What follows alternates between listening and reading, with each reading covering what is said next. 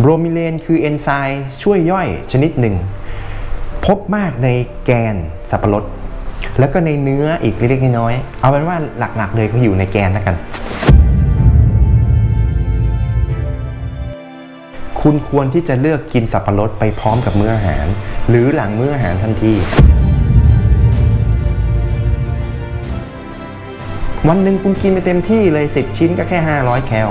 มันไม่ใช่สาระสำคัญเลยแต่ถ้าคุณอยากที่จะได้ประโยชน์จากการกินสับปะรดด้วยอยากที่จะดูดีดูอ่อนกว่าวัยด้วยอยากที่จะชะลอความเสื่อมชราของร่างกายด้วยอยากที่จะห่างไกลโรคเสื่อมโดยเฉพาะโรคเบาหวานด้วยคุณจำเป็นจะต้องรู้อะไรที่มากกว่านั้นครับ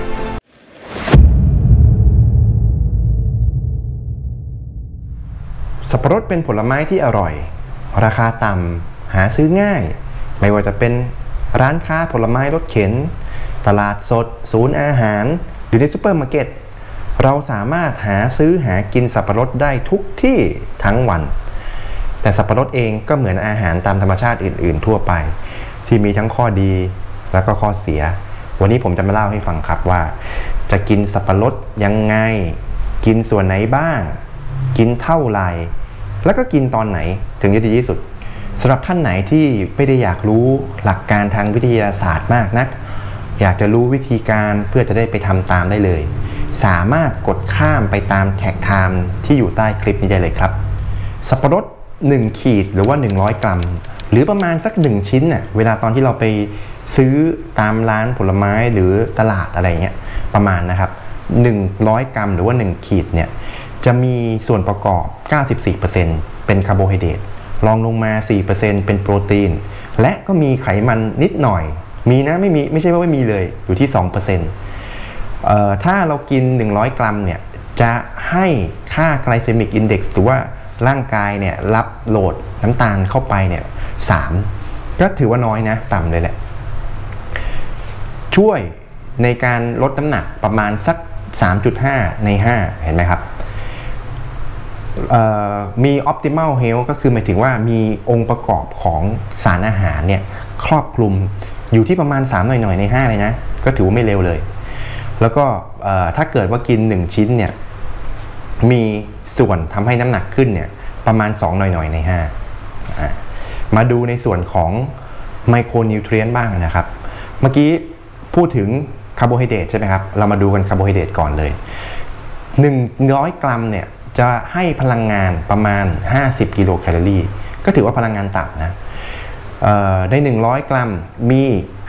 dietary fiber หรือว่าเป็นไฟเบอร์เนี่ยประมาณ 1.4 กรัมก็ถือว่านิดหน่อยแต่มีน้ำตาลประมาณเกือบ10กรัมเลย 9.8 กรัมมาหมู่ถัดมาก็คือโปรตีนมีโปรตีนเนี่ยนิดหนึ่งประมาณ 0.5 กรัมถือว่าน้อยมากอ่ะมันเป็นเรื่องปกติที่ในผลไม้มันจะไม่มีโปรตีนแต่มันก็มีมานิดหน่อยแล้วก็มีไขมันอีกนิดหนึ่งน้อยกว่าโปรตีนอีกอยู่ที่ 2% ใช่ไหมครับปรากฏว่าในนี้มีกรดไขมันโอเมก้า3ด้วย17มิลลิกรัมแต่กรดไขมันโอเมก้า6เยอะกว่าอยู่ที่23มิลลิกรัมซึ่งก็เป็นปกติแหละคือกรดไขมันโอเมก้า3มันไม่ค่อยเจอในพืชอยู่ละแต่โอเมก้า6ก็จะเป็นเยอะมีสัดส่วนที่เยอะกว่าเป็นเรื่องปกติมาดูส่วนนี้ดีกว่าส่วนที่น่าสนใจนะครับที่เป็นไฮไลท์เลยก็คือวิตามินที่เยอะที่สุดเลยในสับปะรดก็คือวิตามินซีอยู่ที่เกือบ50มิลลิกรัมเนี่ยเยอะนะแล้วก็มีแร่ธาตุ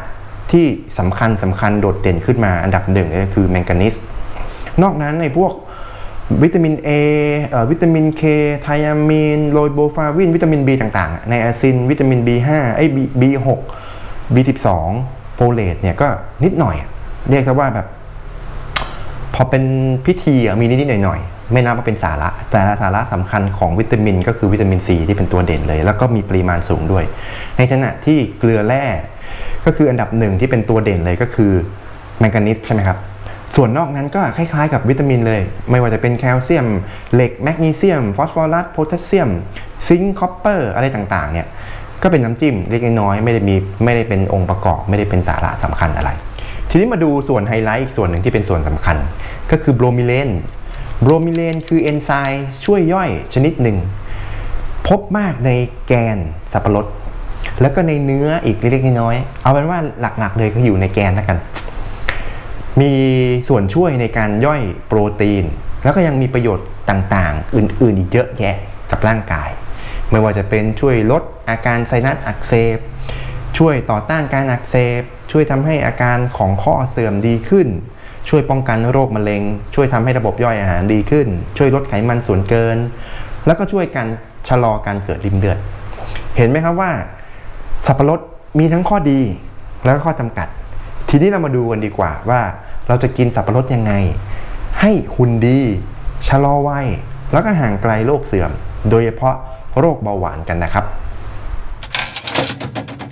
อย่างแรกคุณควรที่จะเลือกกินทั้งเนื้อและก็แกนในสัดส่วนที่เท่ากัน